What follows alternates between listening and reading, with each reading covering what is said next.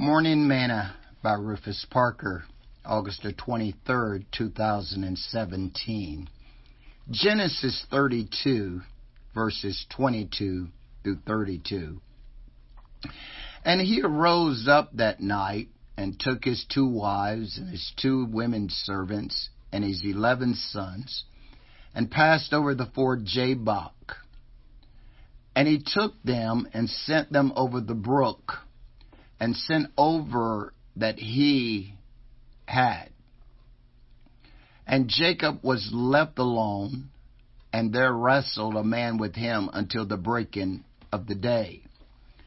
And when he saw that he prevailed not against him, he touched the hollow of his thigh, and the hollow of Jacob's thigh was out of joint, as he wrestled with him. And he said, Let me go, for the day breaketh. And he said, I will not let thee go, except thou bless me. And he said unto him, What is thy name? And he said, Jacob. And he said, Thy name shall be called no more Jacob, but Israel. For as a prince hast thou power with God and with men, and hast prevailed. And Jacob asked him and said, Tell me, I pray thee, thy name. And he said, Wherefore is it that thou dost ask after my name? And he blessed him there.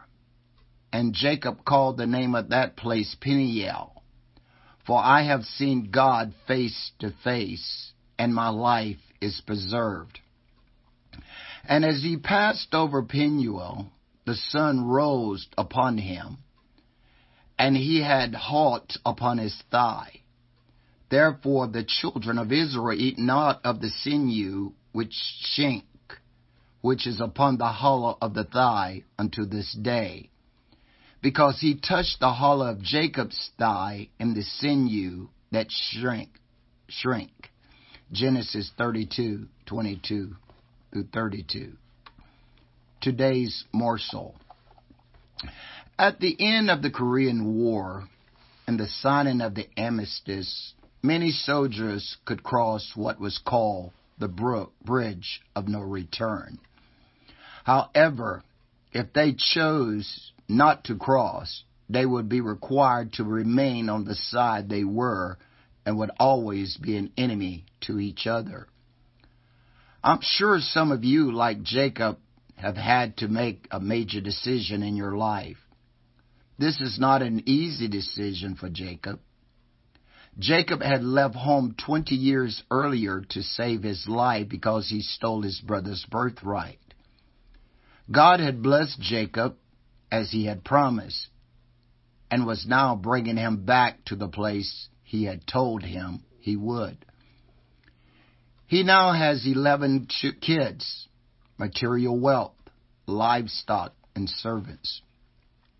But deep down within, Jacob is still plagued with the question that he had when he left home 20 years earlier. Will my brother still be angry and kill me?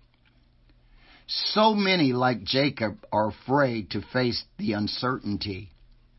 Jacob needed confirmation from God about his life. He knew that he now that he had now crossed the point of no return and needed God's assurance for his life.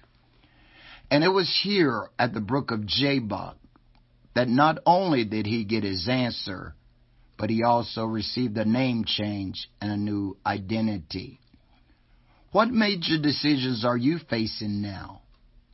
How long will you stay at Jabbok for your answer? God is always the best counselor in decision making. Just be sure and wait on Him for your answer. Sing this song with me today. Hear my cry, O God. Attend unto my prayer.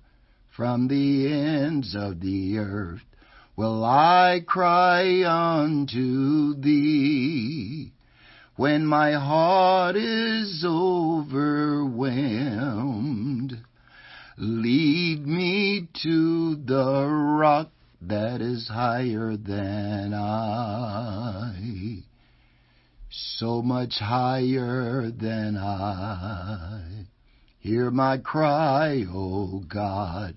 Attend unto my prayer. From the ends of the earth will I cry unto thee. When my heart is overwhelmed, lead me to the rock that is higher than I so much higher than I. Thought for today.